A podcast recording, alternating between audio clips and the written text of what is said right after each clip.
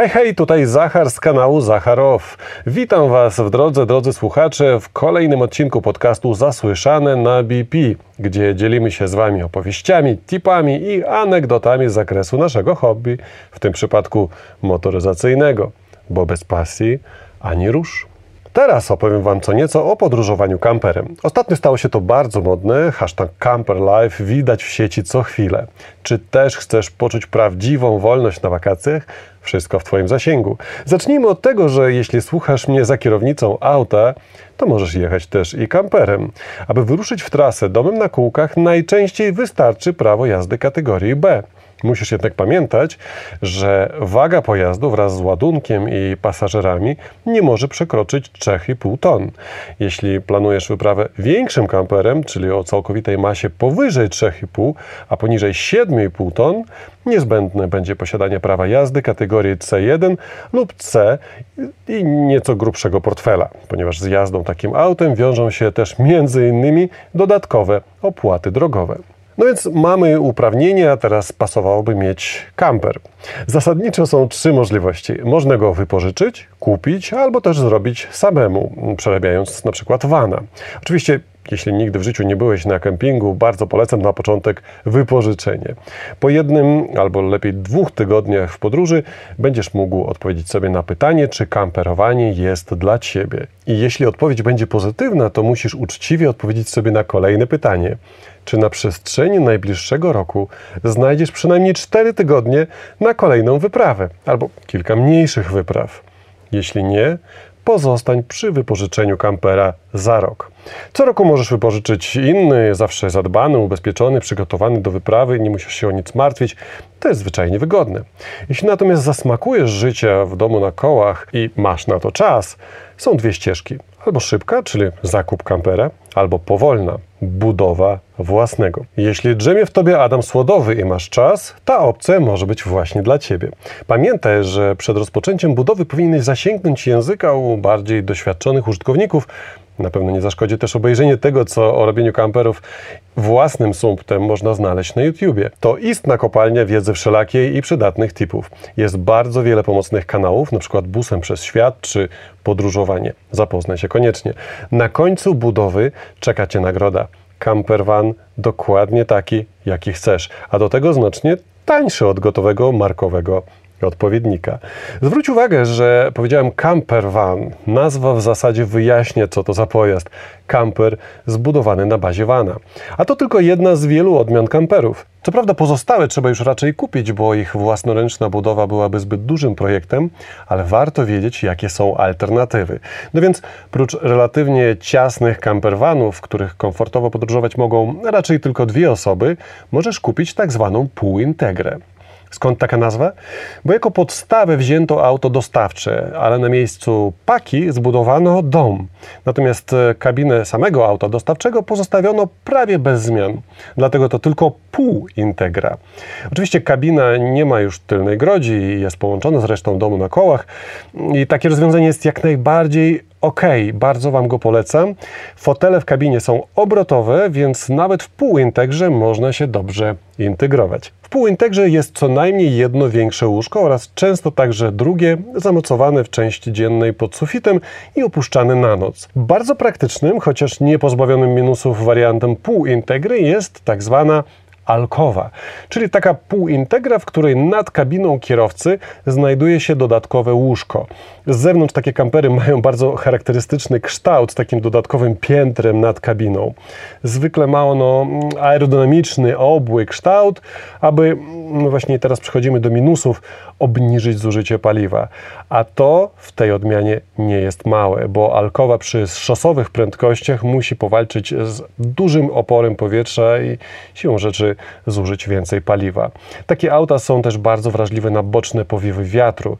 Z drugiej strony oferują też spore łóżko nad kabiną, co sprawia, że do kampera można zmieścić więcej osób, albo wybrać taki model, w którym zrezygnowano z drugiego dużego łóżka i w ten sposób kamper jest znacznie mniejszy, a więc bardziej mobilny i zwrotny. No i wreszcie ostatni typ, czyli Integra. I, I, zapewne domyślacie się, że w takich kamperach kabina dostawczaka zostaje zintegrowana z resztą domu. W efekcie te kampery wyglądają jak autobusy. Integry uznawane są za najwyższą klasę kamperów.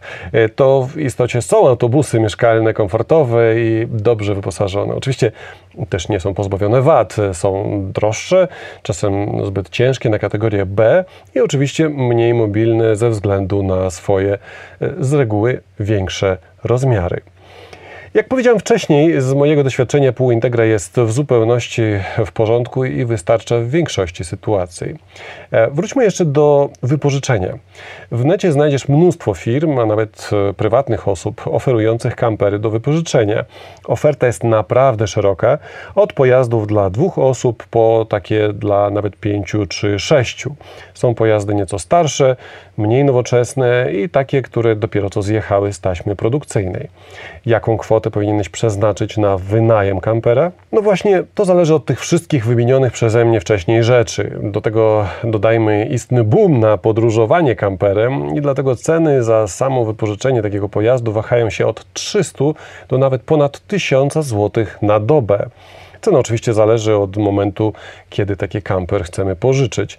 W tak zwanym sezonie wysokim, czyli podczas szkolnych wakacji, cena jest najwyższa, a minimalny czas wypożyczenia to z reguły co najmniej tydzień.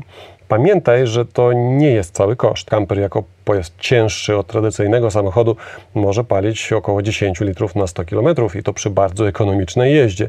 Na autostradzie może spalić nawet i 14, a co do autostrad, to oczywiście zależy od kraju, ale bardzo często kampery, nawet te poniżej 3,5 tony, ponoszą większe opłaty. W sumie więc wyprawa do Francji, Hiszpanii albo Chorwacji może kosztować kolejne tysiące złotych. Na szczęście na stacjach BP pomyślano też o użytkownikach kamperów. Po zatankowaniu minimum 25 litrów dowolnego paliwa lub zakupach w sklepie za minimum 20 zł, klient może zarejestrować paragon i odpowiedzieć na pytanie, aby grać o wakacyjne nagrody. Wypożyczenie kampera na dwa tygodnie, vouchery hotelowe, bony na paliwo. Czyli jadąc kamperem można wygrać kolejny wyjazd kamperem.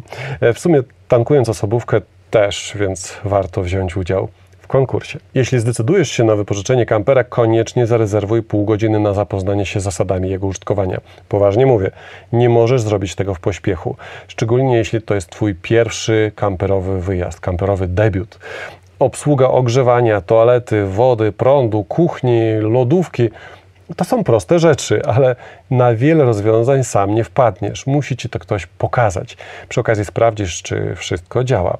Sprawdź też przy okazji, czy kamper jest czysty i czy odpowiada Twoim standardom higienicznym. Sprawdź też, czy ma aktualne badanie i polisę. Przecież nie chcesz żadnych niespodzianek tysiąc kilometrów od domu, prawda? Kamper powinien posiadać też pełne wyposażenie kempingowe, czyli krzesła, markizę, stolik, kabel do prądu, węża do wody, stopnie poziomujące, naczynia, no, pościel najlepiej, żebyś zabrał swoją.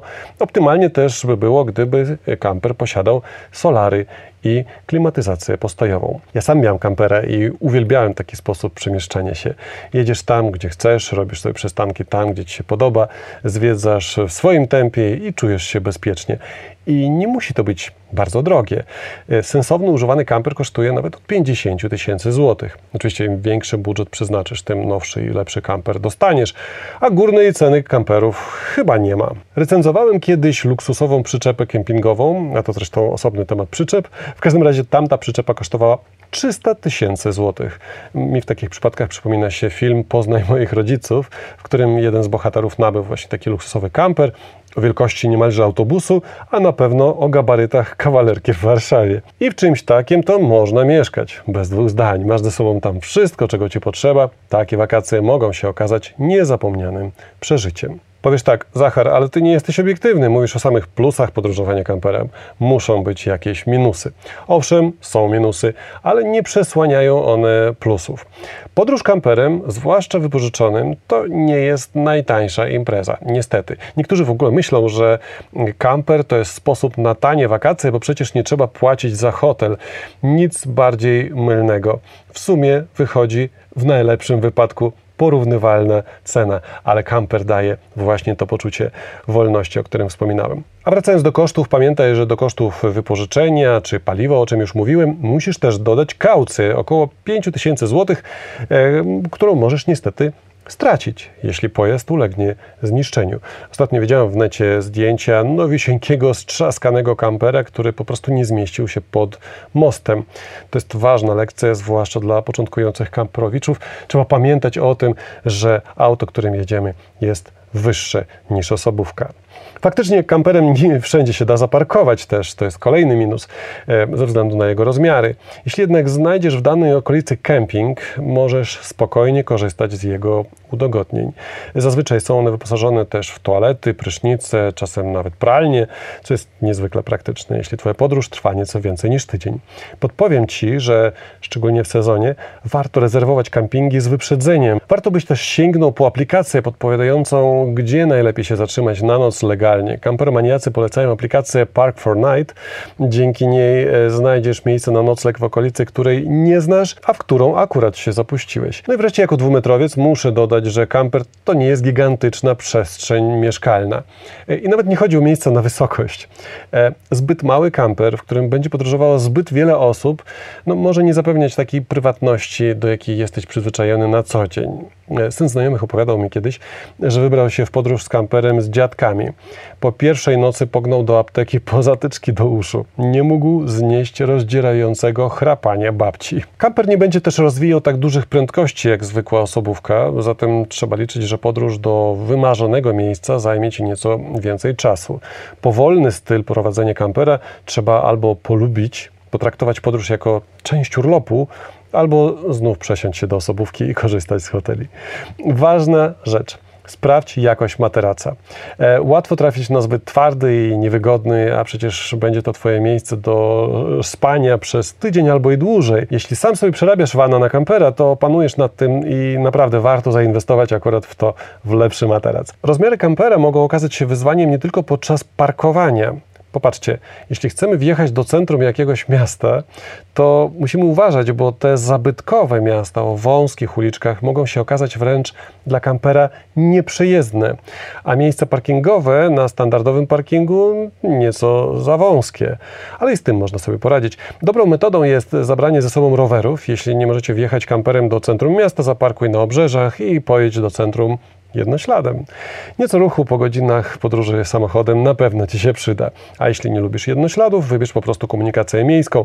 Prawdopodobnie bilety na autobus czy metro będą Cię kosztowały mniej niż miejsce na drogim, płatnym parkingu bliżej centrum. Pewnie wydaje się Wam, że największym problemem w podróży kamperem może być zachowanie czystości. Owszem, jeśli korzystasz w pełni zarówno z wmywaka, jak i toalety oraz prysznice, zrzut tak zwanej szarej wody pochodzącej z mycia naczyń czy samego siebie oraz, jak mawiają kamperomaniacy, wyprowadzenie kota, czyli pozbycie się nieczystości z toalety, może być problemem. E, także pobranie wody, żeby móc zachowywać czystość w kamperze. Nie wszędzie jest to możliwe. Na szczęście tego typu udogodnienia są dostępne na niektórych tranzytowych stacjach BP, gdzie znajdziesz wszelkie udogodnienia dla użytkowników kamperów. Szczegółów szukaj na stronie www.bp.pl w zakładce Produkty i usługi. Krótko mówiąc, kamper nie jest dla tych, którzy chcą na wakacjach jedynie odpoczywać. Tu trzeba nieco się natrudzić. Samodzielnie przecież musisz rozstawić markizę, dbać o porządek w małej przestrzeni i to wbrew pozorom może być najtrudniejszym elementem całej wyprawy. Poza tym trzeba też znosić całe towarzystwo 24 godziny na dobę 7 dni w tygodniu i pamiętać o rzeczach, o których w normalnym domu raczej nawet nie pomyślisz. W domu przecież nie musisz samodzielnie zajmować się utylizacją ścieków albo pobieraniem zapasu czystej wody, nie mówiąc już o wymianie kasety w WC. Ale nie chcę cię straszyć. Jak obejrzysz sobie parę filmików w internecie, a wszystkim sam spróbujesz, to już tak trudno nie będzie, obiecuję. Jednym z głównych minusów korzystania z kampera jest nie tylko jego czyszczenie w trakcie i po wakacjach, ale i umiejętne spakowanie się do niego. Choć teoretycznie schowków i schoweczków w pojeździe jest dużo, dam głowę, że nie zdołacie zabrać ze sobą wszystkich rzeczy, które uznacie za niezbędne. To akurat spory minus, zwłaszcza gdy na pokład kampera zabierasz małych pasażerów. Z jednej strony wakacje z dziećmi w kamperze będą niezapomniane, prawdopodobnie zintegrujecie się jako rodzina i będziecie będziecie żyć wspomnieniami z tej podróży aż do następnych wakacji. We własnym kamperze nie macie przecież problemu z przebieraniem się, myciem, prywatnością, jeśli akurat nocujecie na kempingu. Z drugiej jednak strony maluchy mogą Ci dać popalić podczas przemieszczania się samochodem. Przypominam, dziennie będziesz robił około 300 km, a więc znacznie mniej niż osobówką, a dzieci, jak to dzieci, będą się trochę nudziły. Postaraj się więc tak zorganizować im czas, by nie marudziły i nie jęczały niczym osioł ze Szreka. Daleko jeszcze? Warto zabrać ze sobą zestaw kolorowanek, książeczek, audiobooków i gier, zwłaszcza planszówek. I mieć pomysły na tematy rozmowy i gry słów na całą podróż. Wierzę, że zachęciłem Cię do skorzystania z takiej formy wypoczynku. Nie bój się, spróbuj czegoś nowego, w końcu żyje się tylko raz. Ale nawet jeśli nie złapiesz kamperowego baksyla, nie szkodzi. Przynajmniej będziesz wiedział, że zdecydowanie wolisz podróże zwykłym samochodem do hotelu czy pensjonatu. A to, jako automaniek, także jak najbardziej popieram. I to by było tyle na dzisiaj. Mam nadzieję, że pomogłem Ci i zdecydujesz się na wyprawę kamperem. Taką małą albo tę większą. Szerokiej drogi życzy Ci Zachar z kanału Zachar Off. Niezależnie od celu Waszej podróży, do usłyszenia w kolejnych odcinkach. Cześć i szerokiej drogi.